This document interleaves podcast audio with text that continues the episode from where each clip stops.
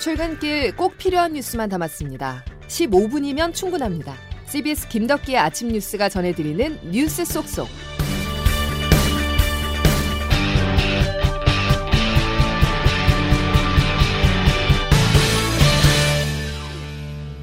여러분 안녕하십니까? 4월 11일 김덕기 아침 뉴스입니다.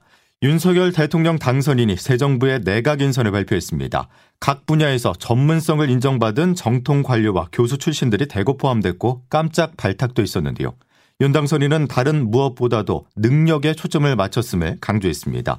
이번 인선의 주요 특징과 앞으로 변화에 대해서 조태임 기자와 이야기 나눠보겠습니다. 조 기자. 네, 안녕하세요. 이번 8개 부처 장관 인선에 키워드가 있다면 뭘까요? 네, 능력입니다. 윤석열 당선인 설명 한번 들어보시겠습니다.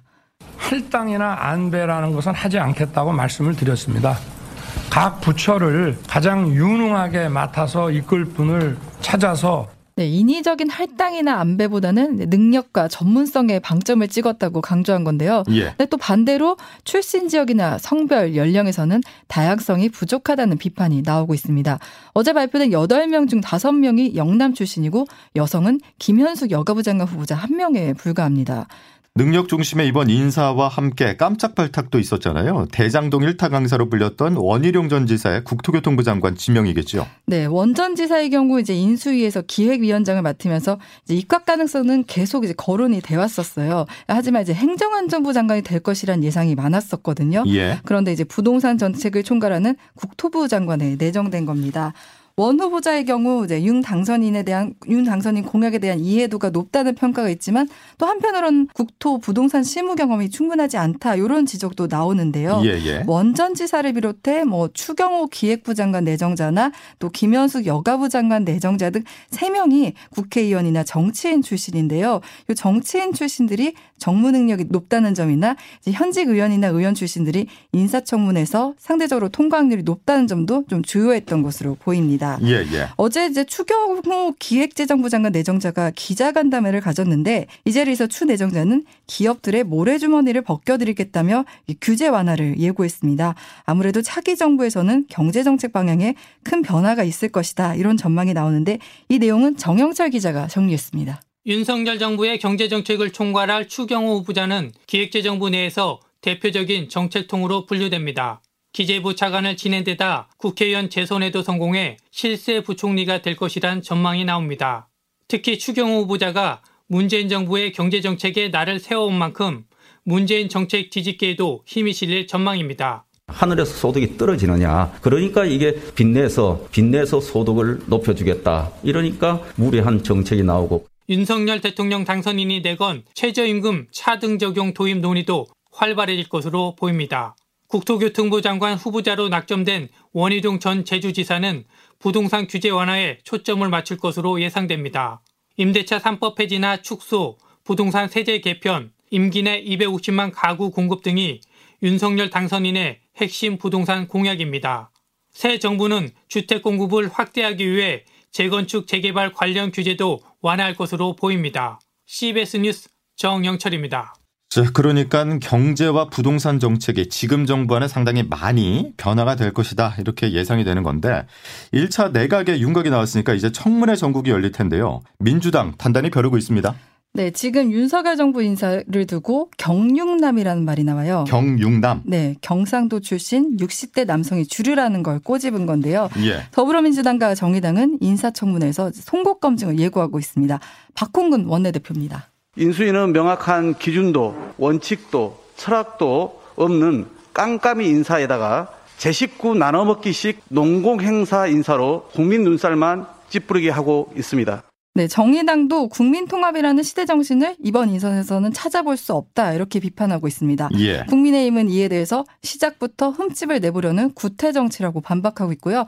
권성동 신임 원내대표는 오늘 취임 인사차 박병석 국회의장과 또 박홍구 원내대표 등을 예방합니다. 예, 이 자리에서 또 어떤 기싸움이 이어질지 한번 보겠습니다. 여기까지 조태인 기자였습니다. 자, 지난 주말 여의도를 넘어서 서초동까지 뜨겁게 달군 이슈는 검수 완박이었습니다. 검찰의 수사권을 완전히 없애고 기소권만 남기는 문재인 정부 검찰 개혁의 마지막 퍼즐인데요. 대통령 임기를 한 달 남겨둔 상황에서 민주당이 입법 추진을 가속화하자 일선 검사부터 총장까지 강하게 반발하고 있습니다. 검찰의 조직적 반발과 함께 민주당이 검수 완박을 밀어붙이는 이유를 장규석 기자가 설명해 드립니다. 오늘 오전 김호수 검찰총장이 주재하는 전국 검사장 회의가 대검찰청에서 열립니다. 지난 8일 대검이 검찰 수사기능 완전 박탈, 이른바 검수완박 법안 추진에 반대하는 입장을 냈고 곧바로 전국 고검장 회의, 그리고 오늘은 전국 검사장 회의로 검찰 조직 전체가 검수완박에 반발해 들고 일어서는 모습입니다. 민주당은 형사소송법과 검찰청법을 개정해 검사는 공소청에서 기소만 맡도록 하고 중대범죄수사는 검찰과 경찰이 함께하는 중대범죄수사청을 신설하는 방안을 추진 중입니다. 이런 가운데 지난 7일 민주당 출신으로 현재 무소속인 양향자 의원이 국회 법사위로 옮겨와 안건조정위원회 야당 몫을 맡았습니다. 3대3 여야 동수로 구성되는 안건조정위에서 사실상 민주당인 양 의원이 야당 몫을 맡아 각종 안건이 4대2로 민주당 뜻대로 통과가 가능해졌습니다. 검찰이 급하게 집단 대응에 나선 것도 검찰 조직을 쪼개는 법안 통과가 가시권에 들어왔기 때문입니다. 민주당도 박범계 법무부 장관이 이르면 오늘 입장을 발표하고 내일은 의원총회를 열고 검수완박을 당론으로 채택하며 법안을 밀어붙일 태세입니다. 이를 막으려는 검찰과 정면 충돌이 불가피하고 여기에 국민의힘까지 검찰 편을 들고 지원하면서 검수완박 논란이 정권 교체를 앞두고 정치권에 태풍을 몰고 오고 있습니다. CBS 뉴스 장기석입니다. 코로나19 소식으로 이어가겠습니다. 확연하다라는 말씀을 드릴 수 있습니다. 신규 확진자가 확연히 감소세에 접어들면서 어제 오후 9시 기준 확진자는 9만 2천여 명을 기록해 7주 만에 10만 명 아래로 내려왔는데요. 또 오늘부터 선별진료소와 임시선별 검사소에서 신속 항원 검사가 중단됩니다. 코로나19 관리 체계를 국가 주도가 아닌 동네 평의원 중심으로 전환하는 과정이다라고 이해하시면 되겠는데요. 그만큼 일상 회복에 대한 속도가 빨라지고 있습니다. 정부는 이번 주 포스트 오미크론 대응 체계를 발표할 예정입니다. 보도에 양승진 기자입니다. 어제 발표된 코로나19 신규 확진자는 16만 4천여 명으로 이틀째 10만 명대를 기록했습니다. 주말 효과가 반영된 수치이긴 하지만 오미크론 유행의 감소세가 뚜렷해 보입니다. 이런 가운데 방역 당국은 이번 주 포스트 오미크론 체계 전환 방안을 발표합니다. 거리 두개의 경우 실내 마스크 착용 등 일부 조치를 제외한 전폭적인 완화 방안이 나올 것으로 예상됩니다. 또 코로나19 감염병 등급을 현행 1등급에서 2등급으로 낮춰 코로나를 일반 의료 체계 내에서 관리하는 방안도 담길 것으로 보입니다.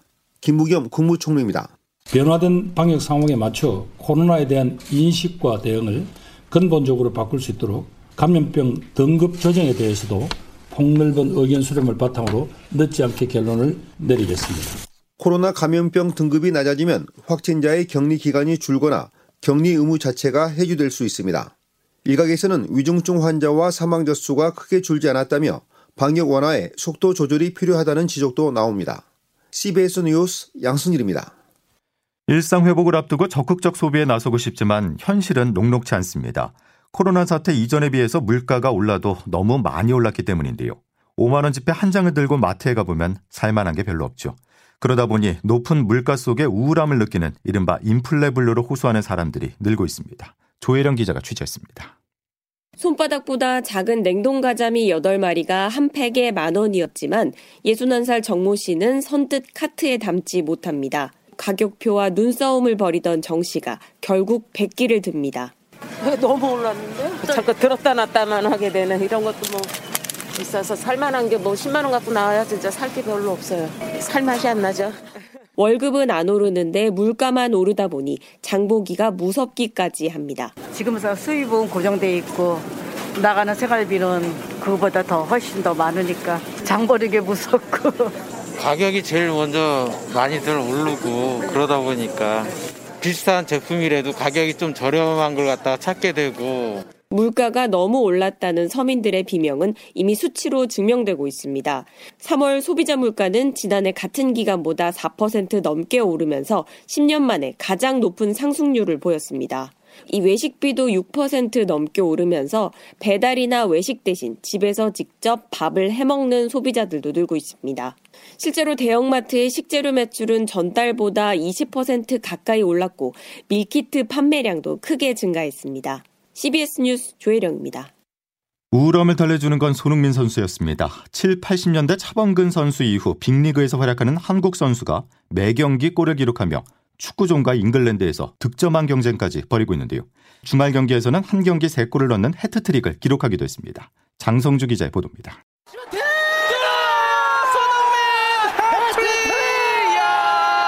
손흥민 선수가 우리 시간으로 어제 새벽 열린 잉글랜드 프리미어리그 32라운드 아스톤 빌라와 원정 경기에서 유효 슈팅 3개로 3골을 만들었습니다. 손흥민 선수는 최근 3경기 연속골을 터뜨리며 토트넘 호스퍼의 4연승을 이끌었습니다.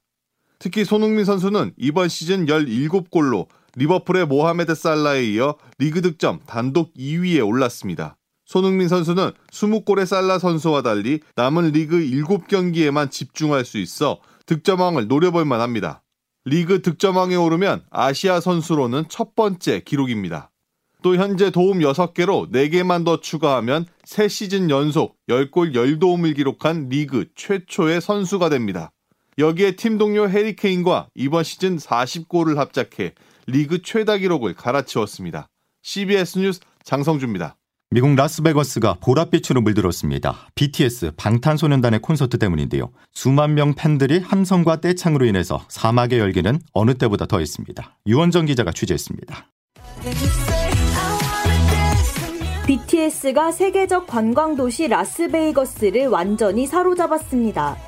현지 시간으로 9일 저녁 열린 콘서트에서 BTS는 5만 관중과 함께 호흡했습니다. 팬들은 보라색 아미밤을 흔들며 Butter Dynamite 등 대표곡에 공연장이 떠나갈 듯 함성을 질렀습니다. BTS는 팬데믹 와중 공연을 연 것에 코로나로 힘들었는데 너무 행복하다며 감격 어린 소감을 밝혔습니다. 기자들과 만나서는 그래미 수상 불발에 대해 솔직한 심경을 전했습니다. 멤버 뷥니다.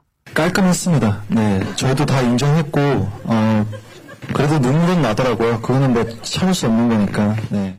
라스베이거스는 콘서트 기간 동안 BTS City, 보라해가스로 변신했습니다. 20대 해외 팬 케이나 버널 씨입니다. 아미에게 특별한 축제를 열어줘서 너무 기쁩니다. 티켓을 못 구한 팬들도 주변에서 모든 걸 경험할 수 있습니다. 이제 남은 공연은 2회. BTS는 오는 주말까지 20만 관객을 동원할 것으로 보입니다. CBS 뉴스 유원정입니다. 이번 대면 공연만큼 관심을 받았던 것은 방탄소년단의 병역 문제였습니다. 그동안 침묵하던 소속사 하이브는 조속한 결론을 촉구했는데요.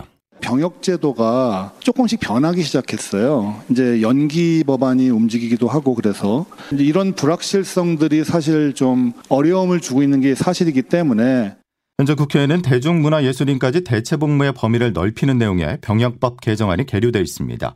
의견이 분분한 가운데 여야는 결론을 내지 못하고 있습니다. 건조한 날씨 속에 강풍까지 불면서 주말 내내 전국 곳곳에서 산불 30여 건이 이어졌습니다. 특히 강원 양구 산불이 밤새 확산하면서 인근 주민 50여 명이 대피하기도 했는데요. 소방당국은 날이 밝는 대로 헬기를 투입해서 진화에 총력을 기울일 예정입니다. 아무래도 이 지역 바람의 영향이 산불 진화에 상당히 중요하겠는데요. 기상청 연결해 보겠습니다. 김수진 기상 리포터. 기상청입니다. 예, 오늘 바람의 영향 어떻습니까?